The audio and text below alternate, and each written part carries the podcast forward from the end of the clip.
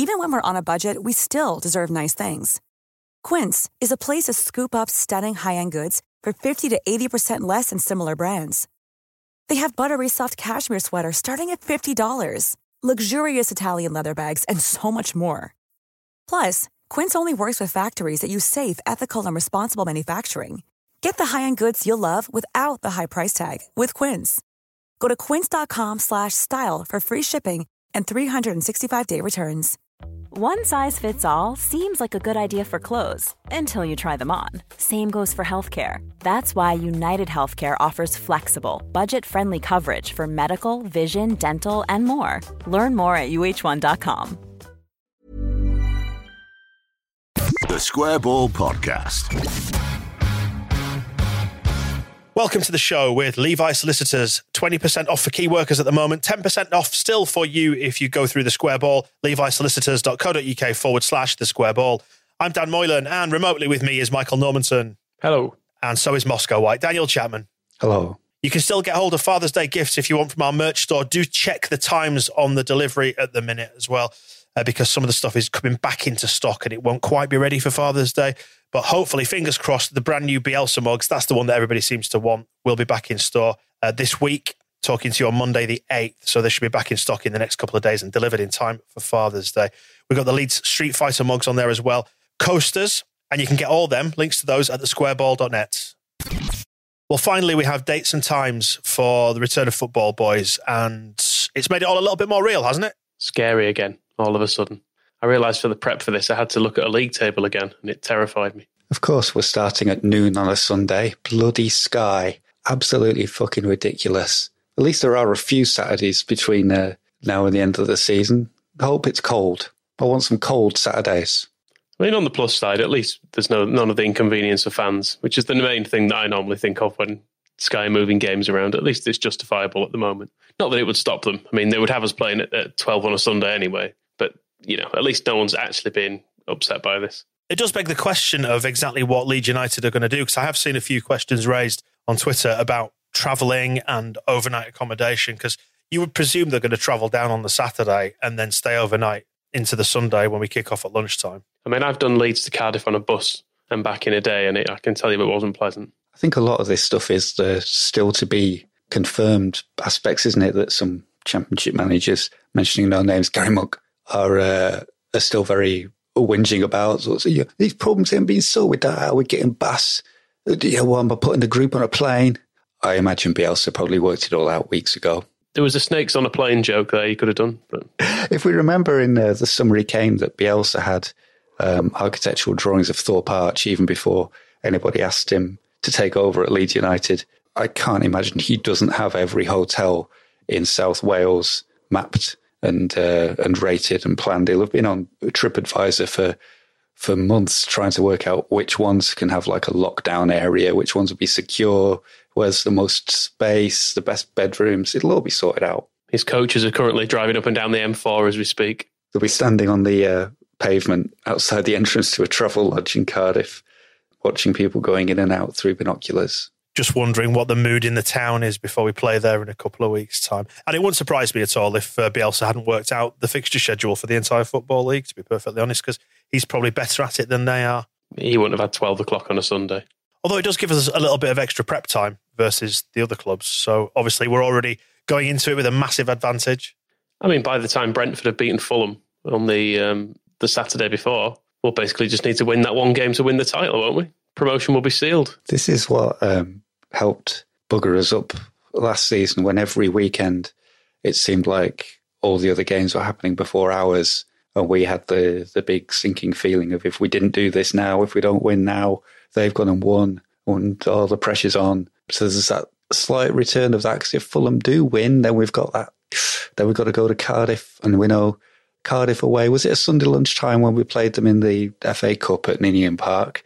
The game that started absolutely everything going wrong that we've never recovered from. I seem to remember that being later in the day, but I might be wrong. Maybe it just felt dark. It was winter, wasn't it? Yeah, I I think um, even a lunchtime in June, I'm not. Ex- I'm expecting the floodlights to be on and the uh, the contrast to be harsh. The fixtures are exactly as was laid out in the same order anyway, before the lockdown and the shutdown of the game. Are we fine with that? Makes sense, doesn't it? There were some arguments that you could rearrange them geographically in the hope that things get better over time. So we would play Barnsley first because they're closest to us, and then gradually work your way. So Blackburn's not as far. Derby, although the um, the national police chief wanted us to play Derby in Southampton, which seemed to be a, an interesting way of, of viewing the need for only essential travel, taking two football clubs to the very south coast from the north of England and the Midlands seemed like a mad idea. And, and thankfully, he was swiftly put back in his box over that. But that was one rationale that you'd, you'd kind of do it that way. But um, I think just sticking to the plan makes a lot more sense. I quite liked it. I think we've seen already that people are allowed to flood to the beaches and have a nice party on there. South Coast leads promotion. It'd be lovely. He really didn't know his history, that guy, did he? Yeah, it is odd that they came up with Southampton, I have to say. There are many state football stadiums in between that could have been suitable for this, but uh, it'll, be, it'll be fine. Just playing where they're meant to be played. The whole thing with that, I know we touched on it the other week, but that was before we had this daft idea of us playing in uh, in Southampton had come up. But there does seem to have been a lot of kind of the uh, the very top brass of police coming up with this madcap scheme, and then the police on the ground, West Yorkshire Police, Derby Police in this case, the Merseyside Police with all the Liverpool games is going. Don't be so fucking stupid. The theory, I guess, behind it is where's the place that Leeds fans would least likely to go, or anyone for that matter. I think, like you say, they underestimate our capacity, A, to disobey advice, uh, B, our proclivity for South Coast towns in the sunshine. I mean, we sell out every away game. It doesn't matter where it is. We, we sell out Southampton every time we play them. I don't know why they think people wouldn't go to Southampton as opposed to not wanting to go to Derby. The same number of people would go to Southampton as would go to Derby, potentially more because it's a nicer place. And potentially more because it had been, we'd be making a point. I think it, it'll be easy to say to say to Leeds fans don't go to Derby because you could bugger up um, our chances of promotion if you if you cause a problem outside the stadium. But as soon as you then deliberately move the game all the way to Southampton, it's like right, that's what you think then, is it? We're we're all a challenge. Yep, we're see. all off to fucking Southampton and fuck you. Nobody will go to Derby under the normal round of fixtures if it's just as arranged. Just go, yeah, no, serious situation, coronavirus. Seen it on the news.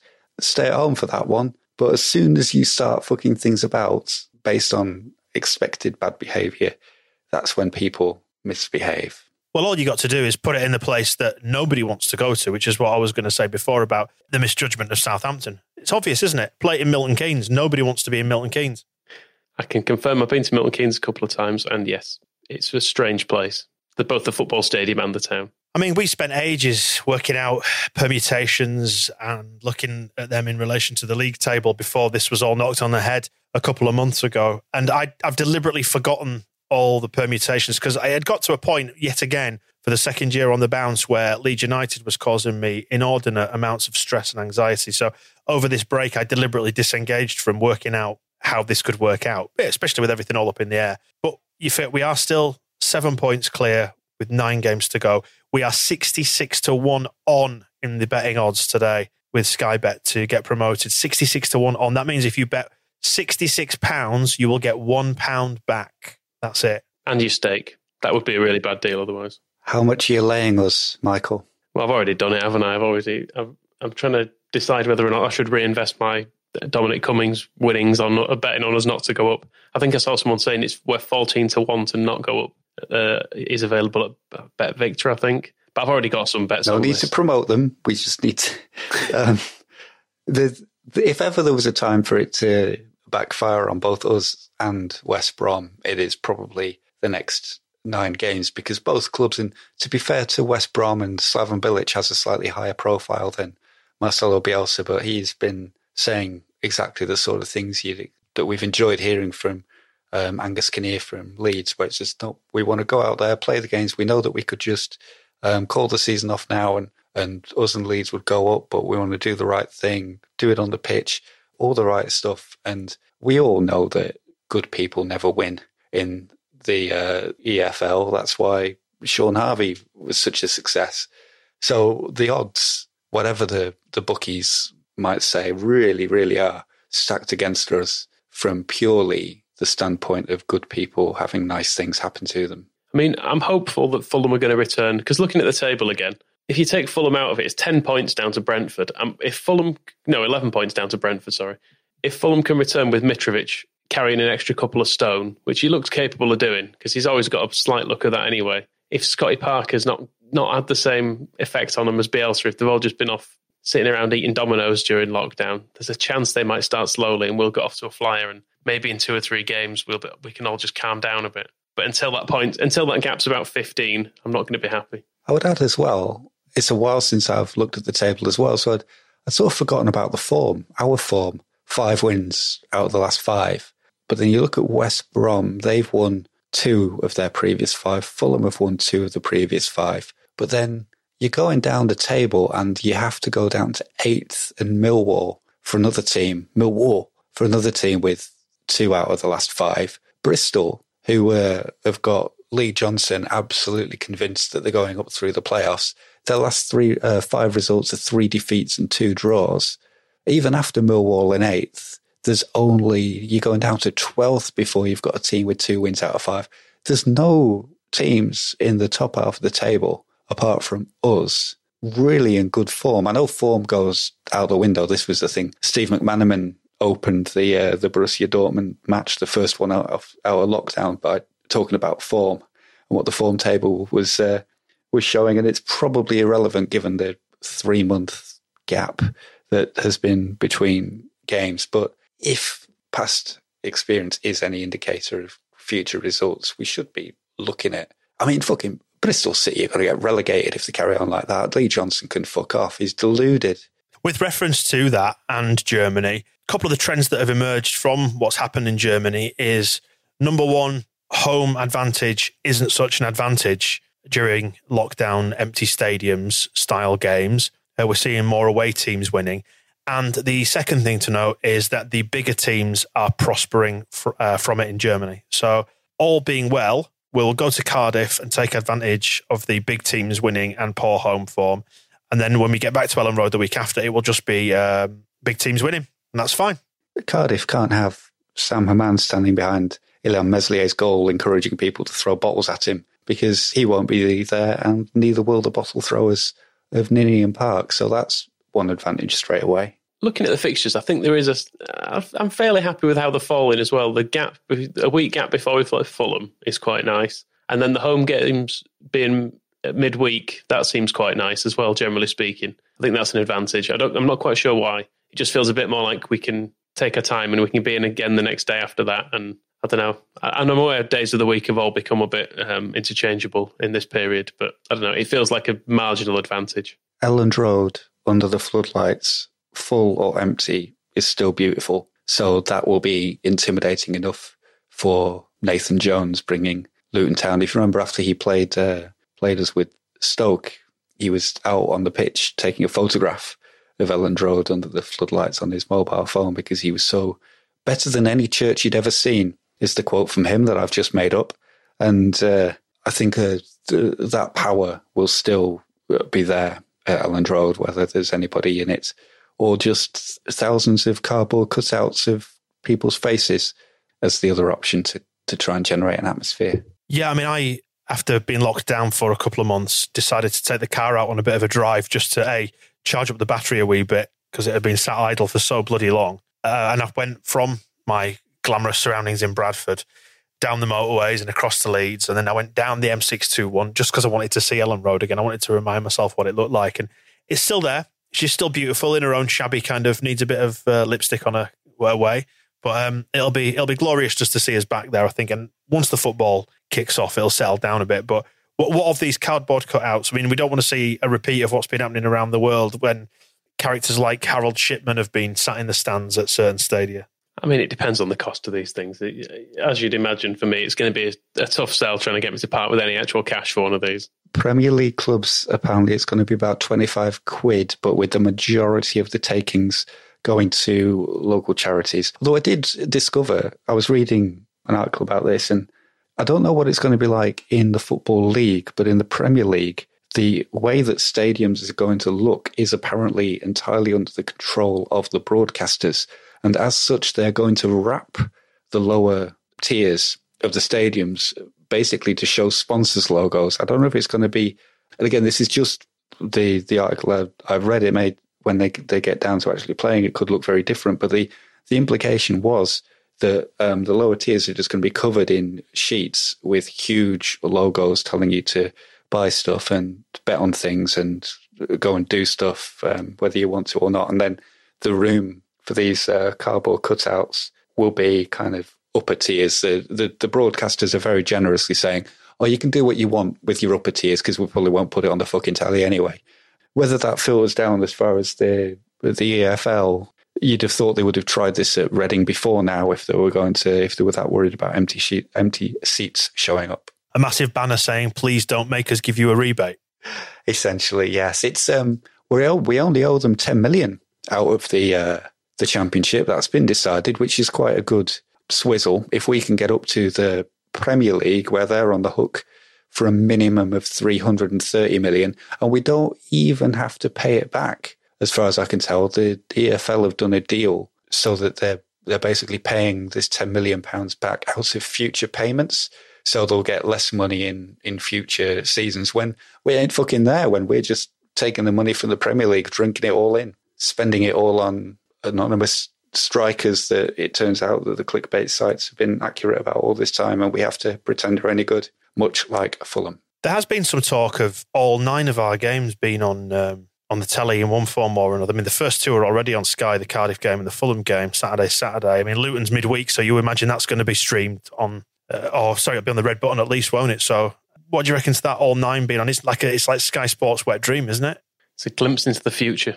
This is all it is. This is it's going to happen soon enough, isn't it? Whether or not it's forced by coronavirus or teams wanting ever more money from TV deals, but the time is coming when this is going to be the case. I think it does feel like quite a, a massive step forward into a sort of dystopian future that we thought would be creeping up on us. I have in recent weeks had a look at some of the people playing FIFA on Twitch in the pro leagues, which seems to be Michael. You should probably get on it because it's an absolute hotbed of gambling the chat window next to the, the screen where the game's going on is just full of people absolutely outraged that their over under bets aren't coming in, which I don't know how surprised you can be when you're essentially betting on just like teenagers playing a computer game and they're all absolutely fuming that this or that game has been fixed or that they're they're not trying hard enough to shoot, which is extraordinary. But it's it's crazy because obviously it comes with a computer generated Martin Tyler and Alan Smith on the commentary, and it's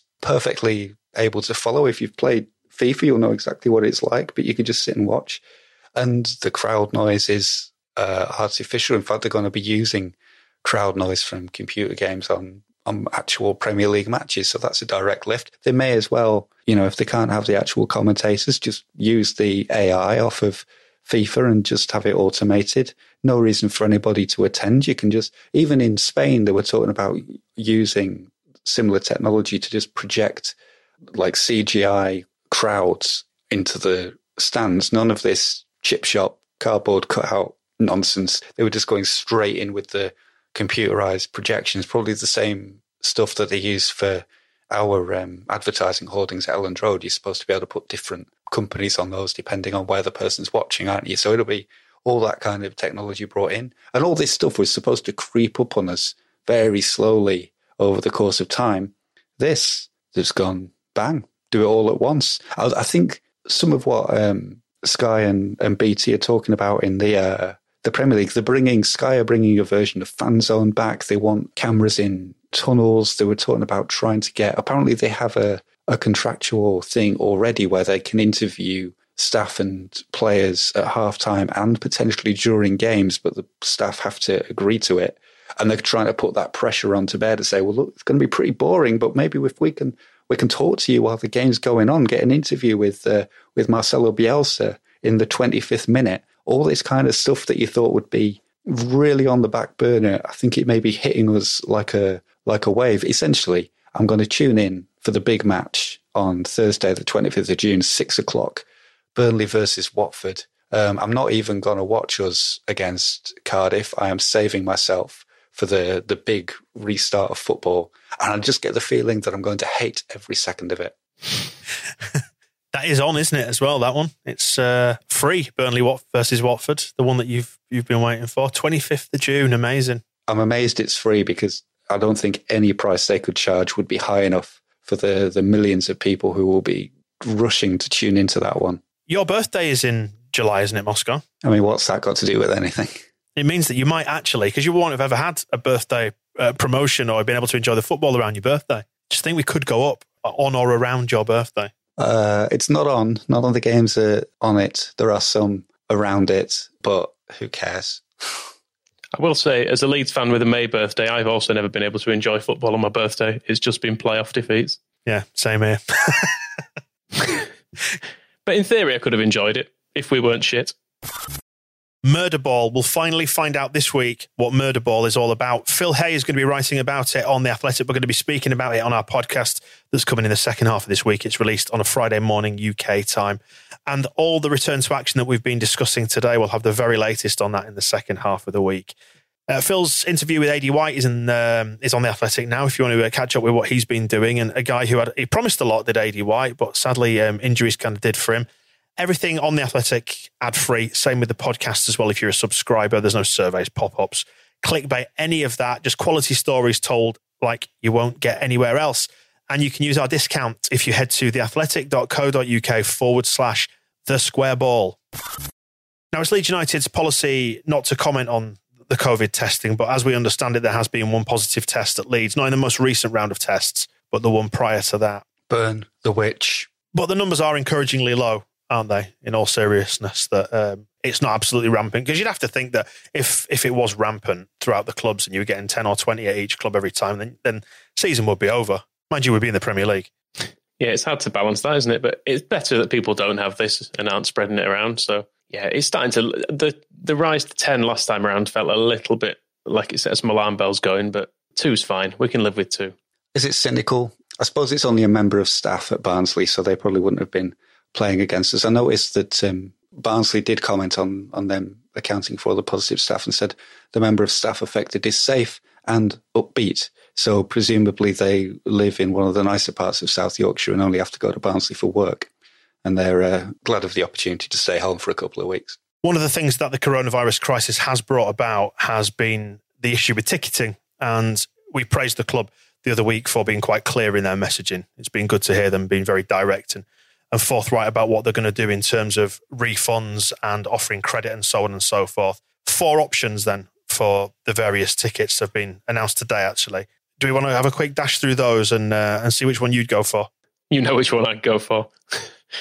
well, there are two very simple ones. There's support the academy, which means all your money just goes to the academy. There's a refund, which means you get all your money back, and then there's some middle ground options, which are uh, well, a club bundle, which is it, for the game that's not on Sky, for the Luton game this in, you receive a live stream of the match plus a gift card, which will be the remainder of, of that balance plus 20%. Yeah, it gets a bit complicated on that one. It's the whole get your calculator out while you're looking at adding additional 20% extra to your balance on a club retail. I mean, does that mean that if, if I bought a club retail gift card worth a thousand pounds, they would add 20% to that balance? Because if so, I mean, that would be a, a stunning investment. no, I don't think it means that. Okay. And it's worth noting as well that this, the club bundle uh, for the Luton game versus the retail gift card that is available for the Fulham game is all down to whether Sky are showing the game or not. It has this asterisk next to it saying that if because this was announced before the the fixtures were released, and that if um, the Luton game had been chosen for Sky, then that club bundle wouldn't apply anymore. It would just be the the gift card, and that's the situation for the uh, the remaining six games. It is worth we didn't mention before when we we're talking about the fixtures that the last six games are still all TBC because Sky may yet decide to move them for broadcast, which if ever there was a, a sign that football in the championship is well and truly back, it's having a fixture list with six out of nine having uncertainty over whether they'll be played at the actual time and date or not. But um, yeah, it's interesting that that is still the uh, one of the big provisos as to what you can go for. Yeah, or the third option is that you just get to keep that value on account, so it just sort of sits there and you spend it whenever. Well, it does say only on a, a oh, 2021 now, isn't it? Sorry, yeah. membership renewal. Yeah, which I'm not sure what the value of that may be yet next season. So, but it's probably a good thing to offer just in case. Well, option number four is the refund, and Michael, you said in previous weeks, and it's probably worth just returning to this um, this point that I don't think anybody should feel ashamed for deciding that the refund is the thing that they want, because whilst we all have a deep emotional attachment to Leeds United, it is a business that has to sustain itself, and we are under no pressure whatsoever to prop it up when times get a wee bit difficult, as much as we might be emotionally inclined to. So, you know, if you need that money back or you feel like you should be having it, then don't be fearful of, of taking the refund out of some loyalty. And frankly, if you sat through the Bates Cellino GFH years, you deserve some money back for something. I know it's not necessarily this season you deserve money back for, but just take it for. Think of those games you watched. Think of the Paul Heckingbottom era. Think of the refunds you deserve from that. 40 quid tickets in League One under Bates. Is this finally the payback that we get? And it took a pandemic to do it. Yeah, I mean, uh, Andrea Radrizzani's got he's got money, hasn't he? I don't feel bad about it. I'd, I'd happily I'd happily leave my money on account to buy. Uh, in all honesty, I would I would leave money in there to just say, look, I'll spend this when I want at some point in the future against cup tickets or a future season ticket or something. But yeah, if I don't think it needs to become a competition where people are trying to outfan each other. No, and there's only losers if you go down that route because we are at the end of. Well, no, we're still in the midst of, of months when people are having difficulties with work and with furloughing and with being just laid off completely, and people who are self-employed who basically bottom of the pile, and then people who own their own businesses are struggling to pay other people. So money has been a big problem for pretty much everybody, with the obvious exceptions of the very rich or the reasonably rich. So if you need that money back, take it, have it. It's yours. It's fine. Or leave it on account if you're planning to buy one of the new shiny Adidas shirts when they get announced because they ain't going to be cheap, baby. Worth it though, maybe. I mean, I won't buy one, of course, but I'll, they'll, they'll be worth it when I uh, wait for them to go in the sale. Now, contrast Leeds United's approach with Sunderland, who stood out rather a lot in League One in terms of being one of the few clubs that was like, ah, screw you, we're keeping your money. that was they could have saved a bit of time writing the statement by saying that, just saying, yeah, you sort of we've finally got that now, haven't we? So we're just going to keep it. That's all right, even if it's not all right. In fact, we're going to keep it. It was great as well that after they initially announced it and they got a flood of questions from fans basically going, "Are you sure?" Their response was, "Yeah, we're totally sure. Here's a big Q and A explaining exactly how sure we are that we are not giving you any money back, even if you can't, you can have a streaming pass. But if you can't watch the game, we don't fucking care. And also the bit that was if there, if you're a family of five who all have a season ticket, you get a streaming pass each. That's good value. You can watch it on five separate tellies. I'm surprised they didn't offer to sell them the tellies as well. They have backed down on this now, haven't they? I think to an extent, anyway, because quite rightly, everyone went mental at them and said that's essentially theft. is what you've done there because it wasn't even just for this season, is it? Either was it? It wasn't because this season I can see that there is a difficulty of you know they've there's had they've had absolutely no way of planning for this, and the majority of the season ticket has been had. So you could kind of say, well, just for this season, you might get away with it. But this kind of also went, yep. And if you've paid up for next season, same deal, I'm afraid. So you get games, you get 23 games worth of tenner essentially for your season ticket rather than four, five, six hundred quid, whatever you've paid for it. And I mean, they may be facing difficulties, and this should be borne in mind as well when if anybody's still wavering over needing their money back from Leeds and, and not wanting to do it. Spurs have taken out something like a three hundred million pound loan from the Bank of England under the, the coronavirus support scheme. So it's it's payable back at a rate of half a percent. So it's very, you know, generous terms for a for a loan of that size and certainly something that a football club should be able to manage. So that option, that kind of facility is available to Sunderland AFC if they are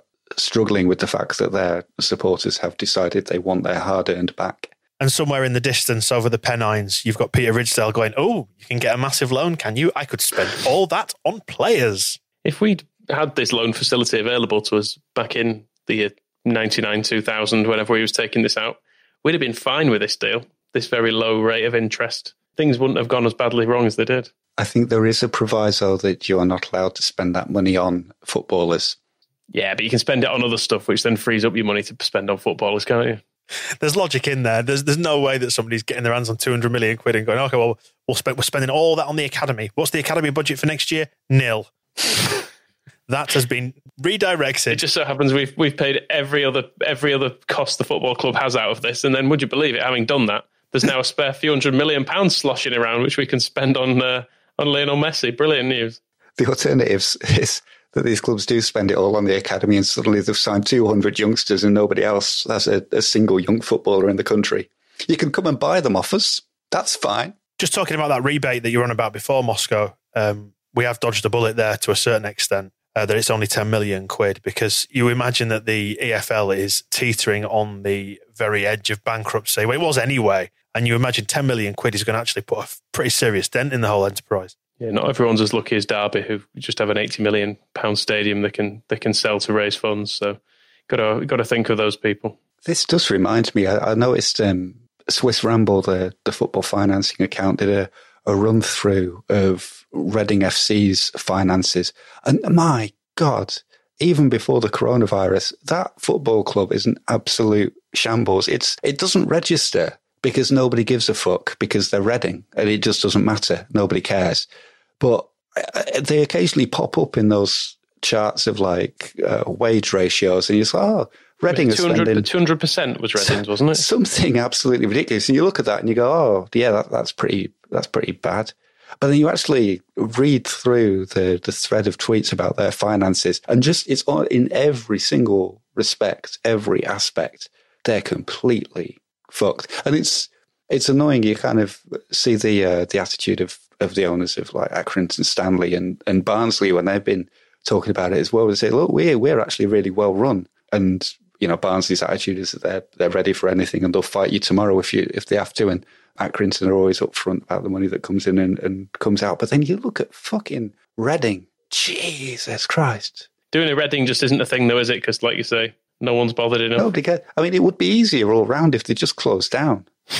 There's been all this hullabaloo about who should be in, in what divisions and coming up promotions from non-league, and you could settle a lot of it by just close Reading down, and then everybody shuffle up and down to, to fill the space, and it's fine. Nobody's going to miss them. I'll do what Robert Maxwell proposed during the 1980s, whenever it was, which was the Thames Valley Royals just merging with Oxford. I'm sure that'd go down absolutely fine, wouldn't it? I was going to suggest doing it on like a family fortune style thing where everyone has to name football clubs. And if anyone, if anyone's, if like if Reading's a, ends up being a pointless answer, I'm mixing my TV quiz shows here. But whoever's a pointless answer just gets booted out of the league. People are like, oh, I'd forgotten about Cheltenham. Sorry, gone. uh, you say that things couldn't get any worse for um, for Reading. Like they're completely fucked. The one aspect where they're not fucked is because they haven't got Massimo Cellino yet. But that rumor reared its beautiful head this week. Yeah, he seems to have. He's been away from England enough for enough time that he seems to remember loving it, which isn't actually true. It's very familiar from when he came to Leeds. He's it, there was a long report in um, oh, I can't remember which of the the football websites in Italy it was, but they they were basically saying here are all the reasons why uh, Massimo Cellino might want to to go away and go back to England. And angry and tired of running Brescia was one of the, the quotes. And when he came from Cagliari in the first place, that first came on the radar because he was basically pissed off over all the, well, basically about being thrown in jail over their their rebuilding of the, the stadium. And his whole attitude was, um, and because the fans were getting at him because he was holding games 500 miles away to prove a point over this new stadium business. And he, I can remember reading the report where he was basically, he was going to Miami and he was sick of Italy and he was sick of Cagliari and he probably just going to go and buy Leeds. And how do you like that? And that was the first we ever saw about it. And then it seems to be getting that thing that, fuck this. And, you know, surprise, surprise, the, uh, the stadium business is still dogging him horrendously to the point that he has actually been given, since those reports about him being angry and tired, he can now add to the fact that he's got a two year jail term um, imposed on him for landscape violations. And an engineer involved has also got them as well due to um, something to do with the, the state of the execution of the works. The Google translation Many of us have those stubborn pounds that seem impossible to lose, no matter how good we eat or how hard we work out. My solution is PlushCare. PlushCare is a leading telehealth provider with doctors who are there for you day and night to partner with you in your weight loss journey. They can prescribe FDA-approved weight loss medications like Wegovy and Zepbound for those who qualify. Plus, they accept most insurance plans. To get started, visit plushcare.com slash weight loss. That's plushcare.com slash weight loss. Even when we're on a budget, we still deserve nice things. Quince is a place to scoop up stunning high-end goods for 50 to 80% less than similar brands. They have buttery soft cashmere sweaters starting at $50, luxurious Italian leather bags, and so much more. Plus, Quince only works with factories that use safe, ethical, and responsible manufacturing. Get the high-end goods you'll love without the high price tag with Quince. Go to quince.com slash style for free shipping and 365-day returns. I'm Sandra, and I'm just the professional your small business was looking for. But you didn't hire me because you didn't use LinkedIn Jobs. LinkedIn has professionals you can't find anywhere else, including those who aren't actively looking for a new job but might be open to the perfect role, like me. In a given month, over 70% of LinkedIn users don't visit other leading job sites. So if you're not looking on LinkedIn, you'll miss out on great candidates like Sandra. Start hiring professionals like a professional. Post your free job on linkedin.com/people slash people today. and the level of detail of the stories I've seen on this don't really go into what these landscape violations are. I don't know if he used the wrong kind of flowers, if he's put a hedge in the wrong place, whether it's a case that Garden gnomes. there's garden gnomes Tasteless. that people don't like, whether he's done a Stephen Bywater and he's he's constructed something horrendous at the perimeter and is claiming it's modern art, or whether it's a bigger or it's a term encompassing a bigger a bigger deal like um, landscape, uh, like engineering works that are either way. He's got two years for it. Is this going to be a prison sentence he'll actually serve, or is it one of these Italian ones that never happens? Suspended, wasn't it? Yeah, he claims not. He says he uh, he will continue to ask for justice with as much humility as I have done up to now, saying I have to clean the name for my children, which I'm not sure his children particularly. Um, they didn't show much evidence of caring about whether his name was clean or not when they were in Leeds. It's worth, for the interest of balance, that all the accusations of embezzlement were dropped. Giovanni Coco, his uh, famous um, lawyer, who we became familiar with when he was at Leeds, Johnny Coconut, has managed to a success, and it was hailed as a success. There was apparently there were some tears in the courtroom the beauty of Giovanni managing to get the accusations of embezzlement dropped from all concerned, including the former mayor Mauro Contini. Even a suspended prison sentence, I think, may. I wonder if the EFL, now that Shaun Harvey is less involved or not involved, they might take a dimmer view of whether he can come and buy a football league club, and then they sort of look at it and go, "Oh, should we have let him do that?" As they ended up doing with with Leeds for so long. I'm all for him returning to England because he's not coming back to us, and that's the important bit. One of the good things that he did do was employ Gary Monk. Now, we will come on to him in Heroes and Villains, but he's been having a little beef, and we'll talk about Pep Clotet um, in relation to that as well in just a bit. But let's talk about some actual football stuff before we get round to all that. We've been uh, linked to an octopus, which might be useful. I mean, maybe in goal, all those arms might be even better than Meslier's extended limbs. This was the Bailey Peacock Farrell thing, wasn't it? Didn't we? Am I remembering this right? That we completely lost it talking about grafting extra limbs onto Bailey Peacock Farrell. We thought it might improve his uh, his general play, and I, I'm yet to be proven wrong.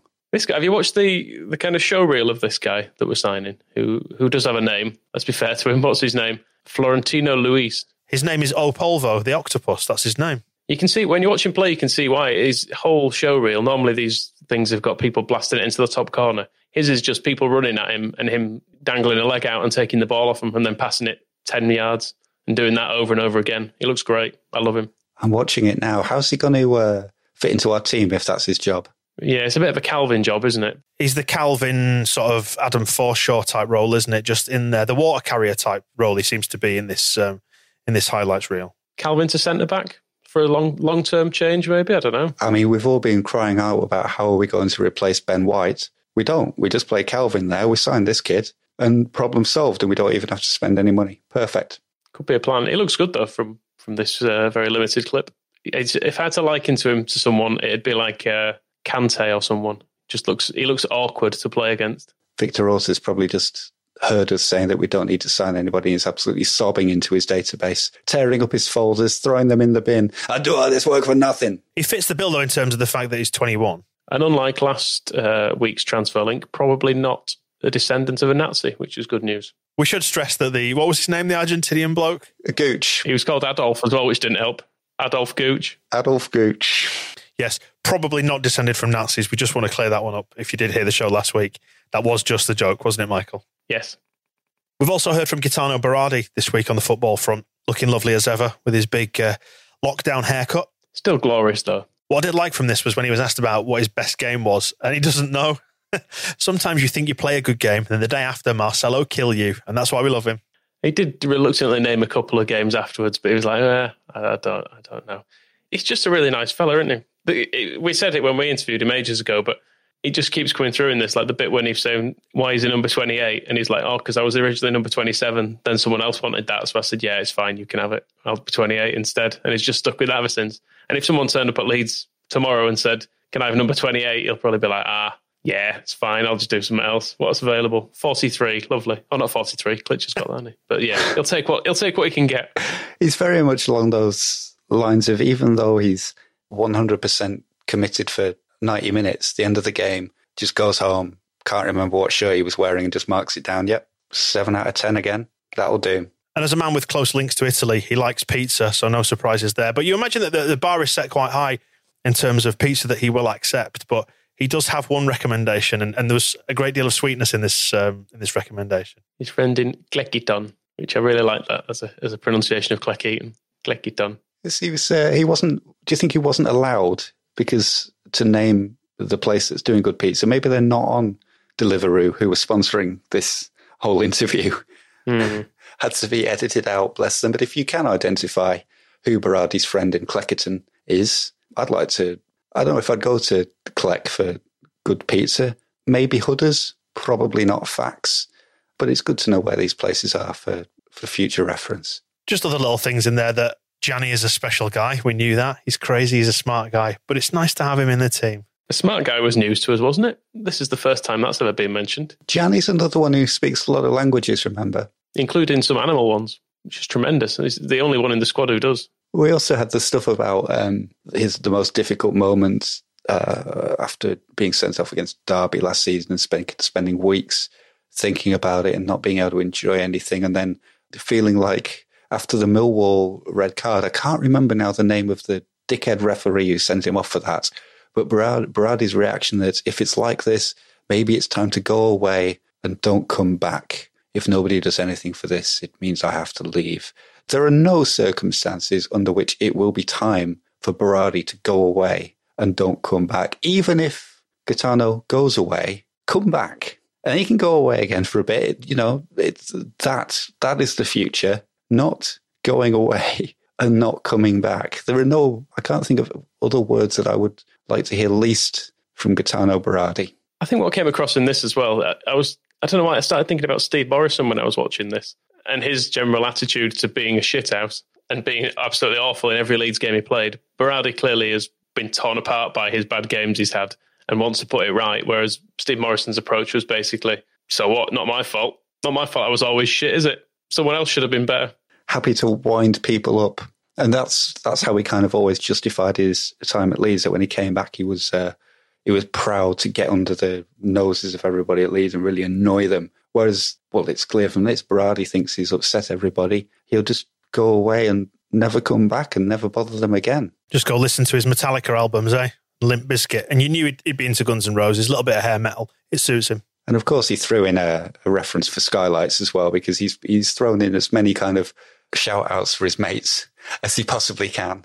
He did give a little shout out to Anthony as well, who is uh, told him who was telling him good outdoor places to go and take pictures. And uh, at the Square Balls, Anthony will claim him as for our own. Yes, Anthony Crewdson, a regular contributor to the the magazine, who uh, publishes chats from Berardi from time to time, as well as plenty of other um, articles. Wrote about Alex Sabella last season. That was a good one. So there's, there's these little references. His mate in Clec, in uh, Cleckheaton and Anthony and Skylights. He's from when we interviewed him, I mean, I noticed we don't get a, a, mention in this interview, but his English has improved a lot in the last two years, I think. Not quite to the, the Jan Molby level when Molby was talking Scouse at Liverpool, and we've not got Berardi into a, a broad Yorkshire accent just yet, but give it a little bit more time. You know, no reason to, to go anywhere until you've mastered the accent, Berardi. That's what I'm saying. He did say he liked Leeds. Of course, he likes Leeds. He's a sensible man. I did think as well for all of his um, you know reputation he has as a wild man and a this lunatic.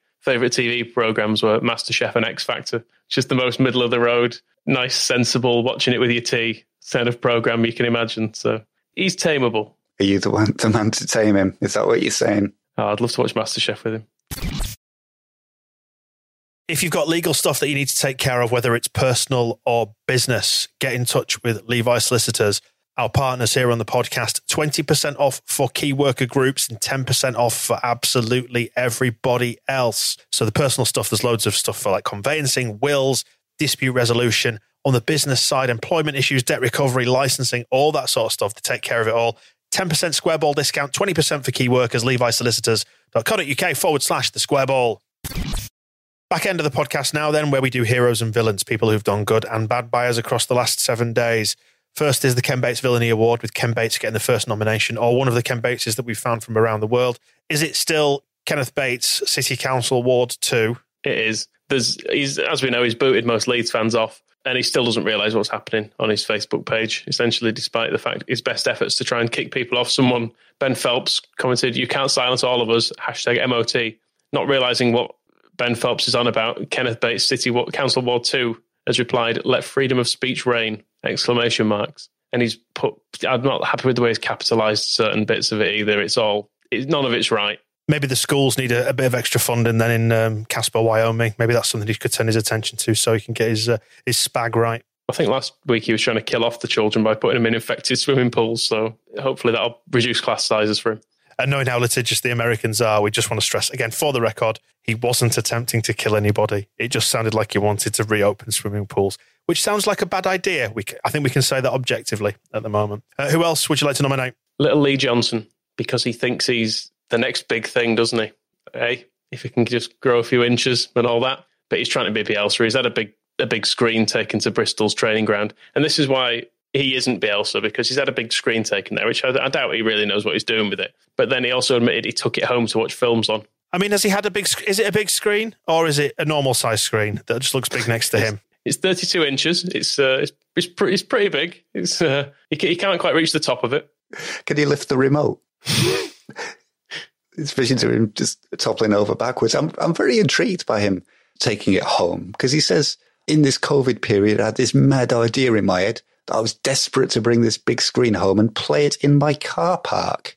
Well, I mean, I I live in a flat, so I don't have a garden, but I'm aware that other people do. I don't know how many people have their own car park. How much are Bristol paying this man? Yeah, you describe it as a driveway normally, wouldn't you? If anything, maybe I suppose the size of his little um, noddy car that he, I imagine he drives, can probably fit at least a dozen of them in his in a normal sized semi-detached car uh, driveway, I imagine. So maybe he's just thinking of that instead. I definitely designate mine as a as a uh, as a driveway, Michael. You're right there because if you call it a bloody car park in Bradford, I'm going to end up with teenagers doing donuts in it. Anyway, he had a fantastic evening, uh, roasting marshmallows over a fire pit, literally with this eight foot by ten foot screen. It's absolutely brilliant. I loved it. But it didn't go down to all the analysts and the CEO.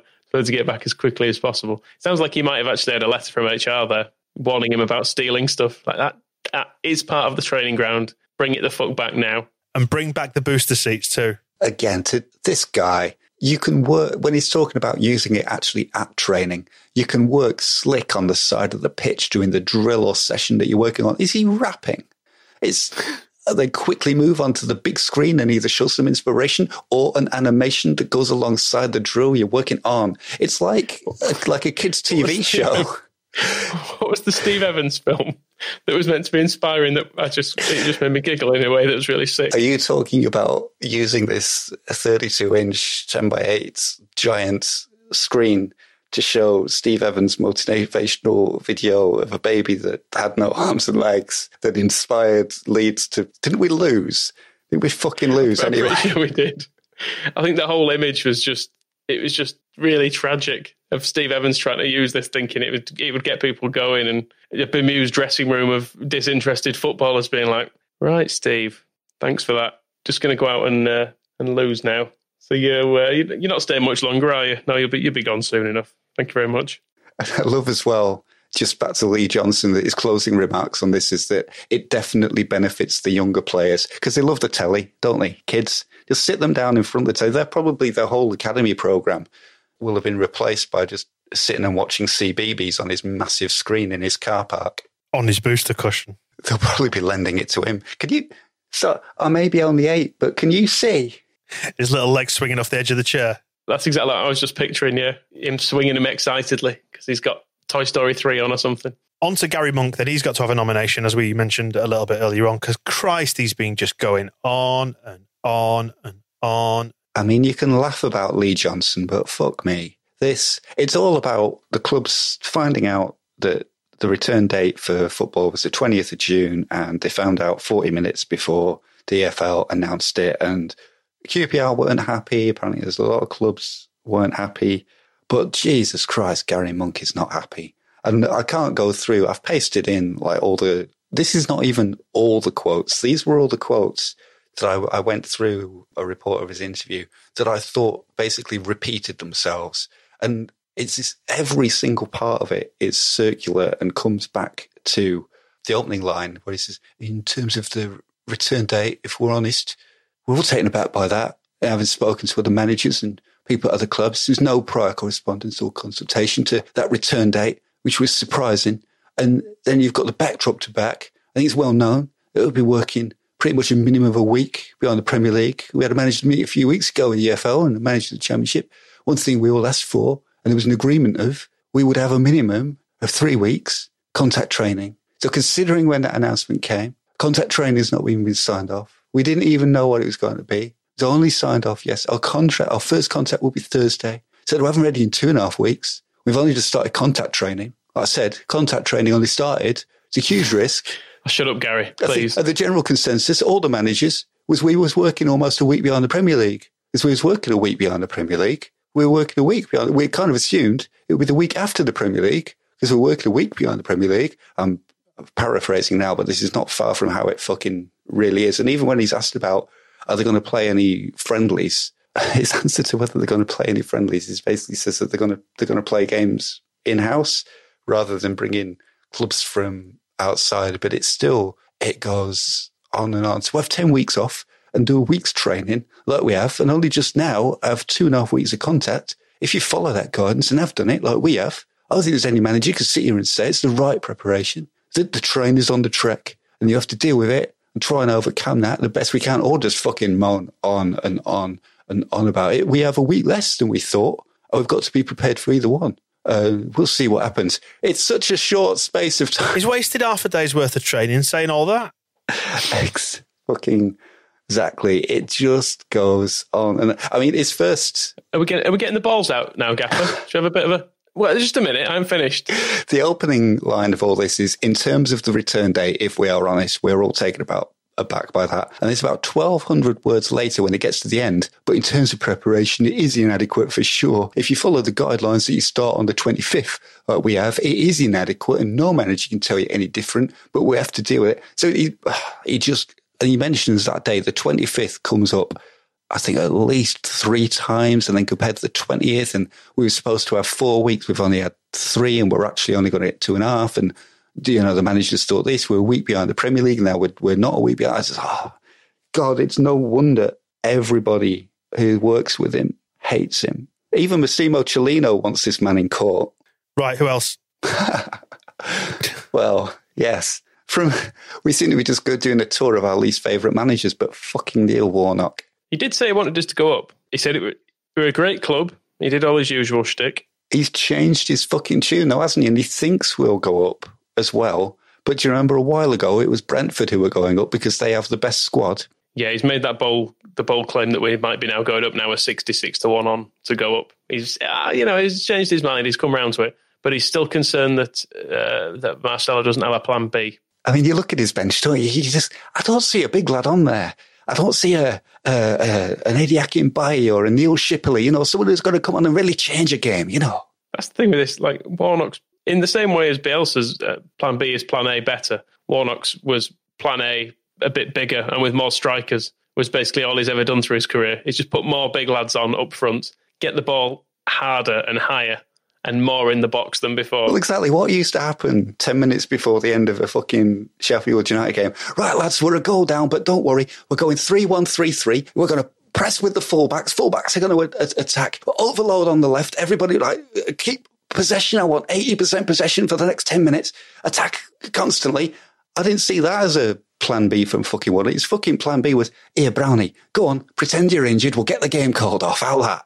And sometimes his plan B was just to bring on substitutes so they'd get an appearance bonus. He's for his favourite lads. who may or may not have um, seen it favourable, favourably in uh, Warnock's favour. Wow, is that everybody?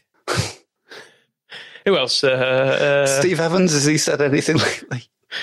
He's not, if, only because no one's asked him. He's desperate to be asked constantly, isn't he? He'll be, he'll be looking up, uh, he'll be taking his fucking VHS combi portable down to Gillingham, sticking it next to the training pitch. Oh, get, get. I bet he talks about Leeds endlessly at, at whatever shit club he's at now. I bet he'll just go on about being Leeds manager to people and be like, yeah, we yeah we remember you there. You didn't do that well. You were there because they had a lunatic in charge who decided to put you in there for some reason. He discovered Lewis Cook though, didn't he? Oh, he did. Ronaldo He did very Vieira, so. that's another one of his. Bailey Peacock Farrell, yeah, yeah. All these youngsters he helped bring through. They still call me now. If, if ever they're, they're out somewhere, they need a, a takeaway recommendation. They phone me up. Let's just give it to Lee Johnson and move on. Okay. Uh, who's having the Andy Hughes Hero Award then? Let's run through our candidates. Well, I put Pep Clotet in there because it's been announced that he's leaving Birmingham City uh, at the end of the season, and I like to think he's got a plan to go to Sheffield Wednesday. I've got a, a glorious vision of him walking in the door at Hillsborough as Gary Monk is walking out and doing a uh, just doing a little point at him as he's as he's as Chris goes, no, not him, anyone but him. So that's what I'm hoping he's up to. So it remains to be seen. But it's uh, yeah, no, I, I like I like his work this season anyway. In both in letting us win that ridiculous game and in the way he's wound up Gary Monk, I think he just deserves a bit of credit on his way out. Although he did patch it up with Monk in the end, didn't he? So maybe, you know, these other opportunities that he's going to explore are becoming a snake charmer. Hey.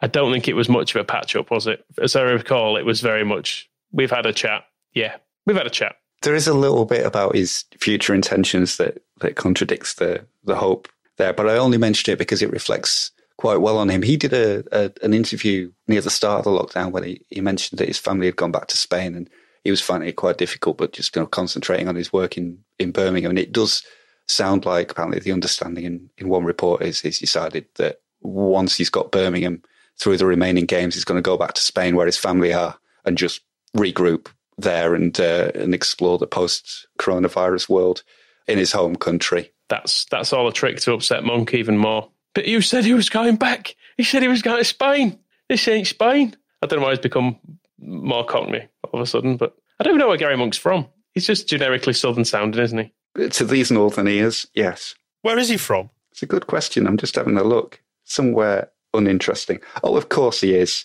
All right, I'll give you th- three guesses. Well, I won't guess because uh, I am on Wikipedia and I can see where he was born. Okay, Michael, you, Michael, you've got three guesses. Uh, Watford, Close. Hemel Hempstead. Uh, colder. You've gone further away. Think in terms of the word. the word it was the word Watford. Yes. Walford, the imaginary EastEnders place. Change, change, uh, change three letters. this is too difficult. Just tell me. Bedford. Where would you sleep in Walford? Bedford. Bedford. Bedford, right. I, Of course, I it is uh, Bedford. It's the shit end of Luton. Fucking hell. They even, I mean, they did name a county after it, but it wasn't worth it. Less famous than the Vans. Of course, yeah. Right. Uh, return to Pep Clotet and Heroes. I'm not sure Pep's going to get it. He's not done that much, but who else? Kalvin Phillips. He, he said many good things this week, many wise things, but my favourite one was where someone put a big reply onto one of his Instagram posts, just telling Kalvin, tell, like lecturing Kalvin Phillips about how he was wrong about his opinions on uh, Black Lives Matter. And Kalvin Phillips, in a lovely Kalvin Phillips way, just said, "Shut up, mate," with some little full stops before it was like, "Look, just just shut up, please." And I thought it was perfect. It's all he needed to say. No point getting in a debate about it. Just please stop talking. The rest of his interview that he's done with the Yorkshire Evening Post has quite a lot of very interesting stuff in it, particularly him pointing out that not many people realise that he's black and the whole issue of his own identification and like the way that people react to him depending on how they perceive him really cuts to a lot of the core of, of what this is all about of you know Kalvin Phillips saying people essentially the people treat him one way because they, they think he's white but they treat his friends and family another way because they know that they're black and that's what a lot of it all comes to and him sort of coming forward as a spokesman during this has been uh, very good to see during a lot of kind of quite upsettingly polarized arguing back and forth over the last over the last week.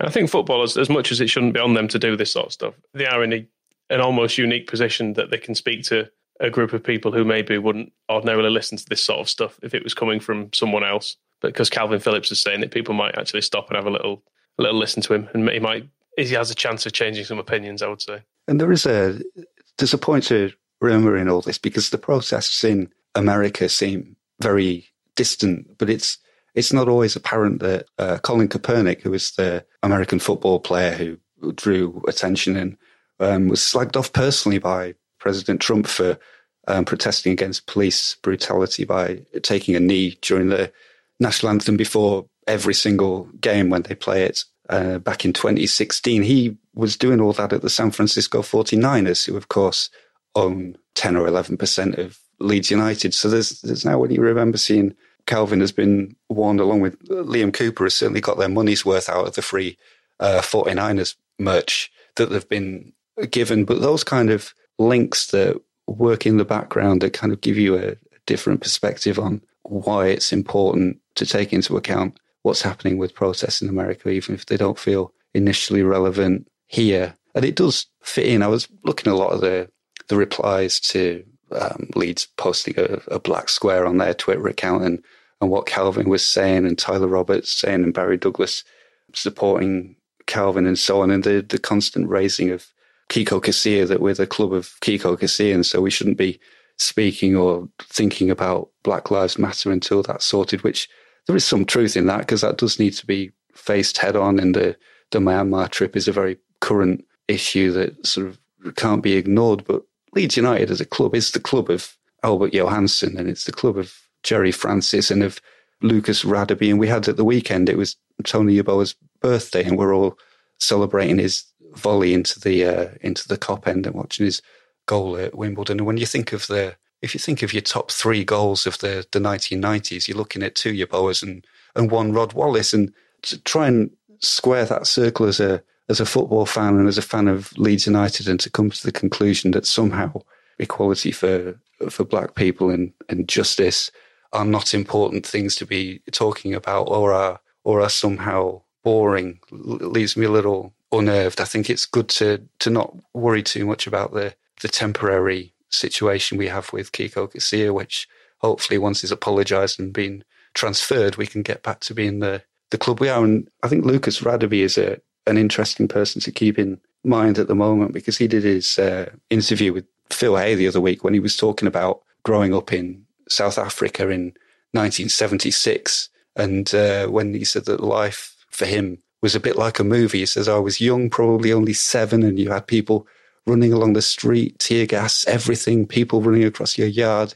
And that he got involved in um, violence because he was joining in with pro Mandela protests and was being uh, met by police dispersing the pupils with tear gas was one of the things that used to happen to Lucas Radebe. And it did set me thinking kind of like at what point might it have been the uh, the end game that somebody just shot Lucas Radebe and that was the the end of him, whether it's him never making it to Leeds because of what was going on in South Africa as a as a kid or or one of the examples I, I took reading up on Colin Kaepernick, where the a Hall of Fame American footballer who was house hunting in a very fancy area got stopped by the police and questioned because he was black, and it didn't matter that he was as even more famous um, in his country than Lucas Radebe would be in ours. So to pretend that all these things don't have any impact on uh, Leeds United Football Club or the or the fans who love watching players like Lucas and uh, Kalvin Phillips play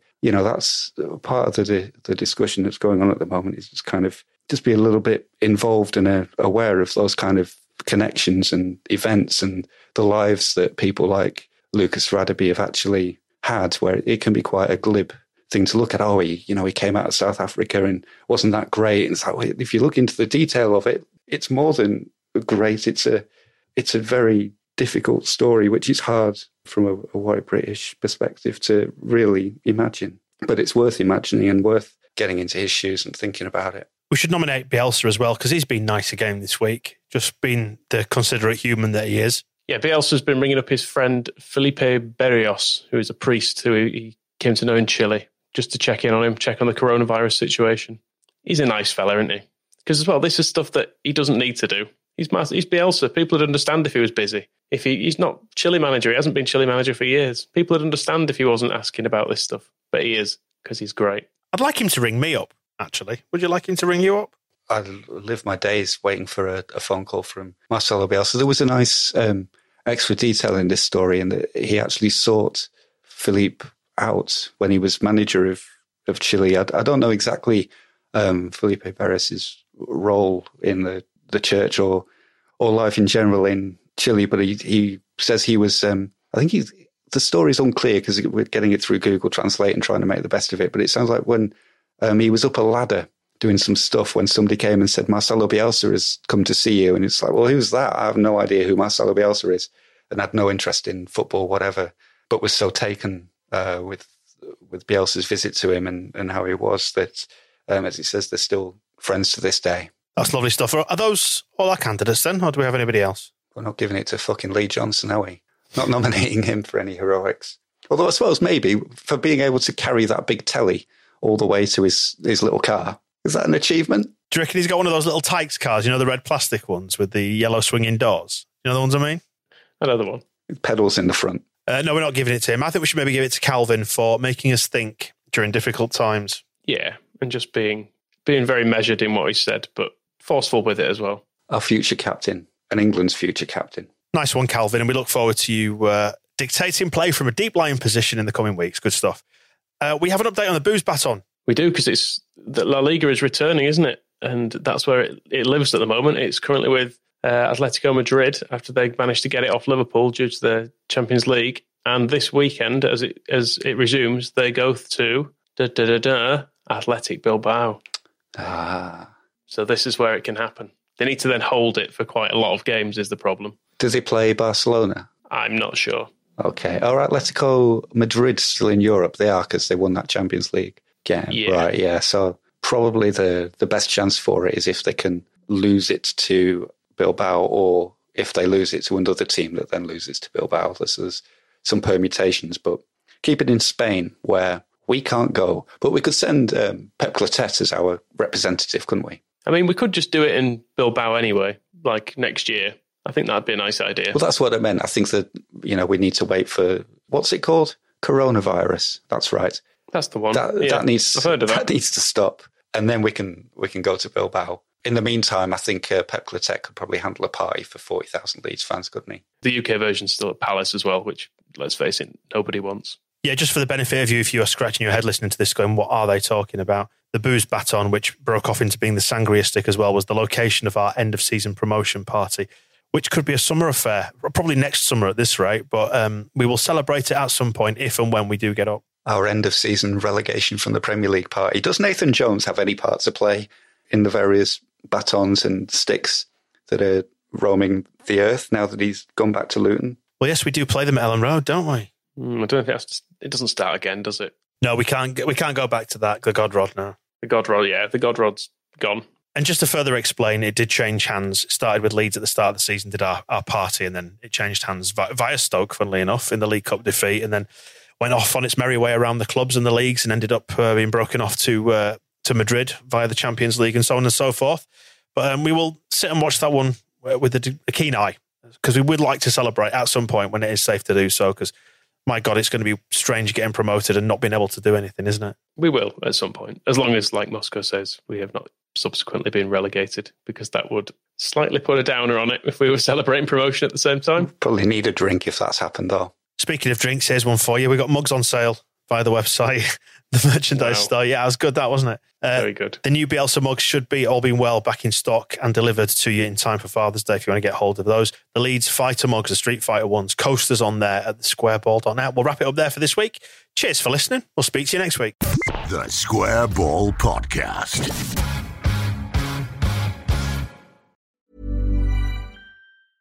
Even when we're on a budget, we still deserve nice things. Quince is a place to scoop up stunning high-end goods for 50 to 80% less than similar brands. They have buttery soft cashmere sweaters starting at $50, luxurious Italian leather bags, and so much more.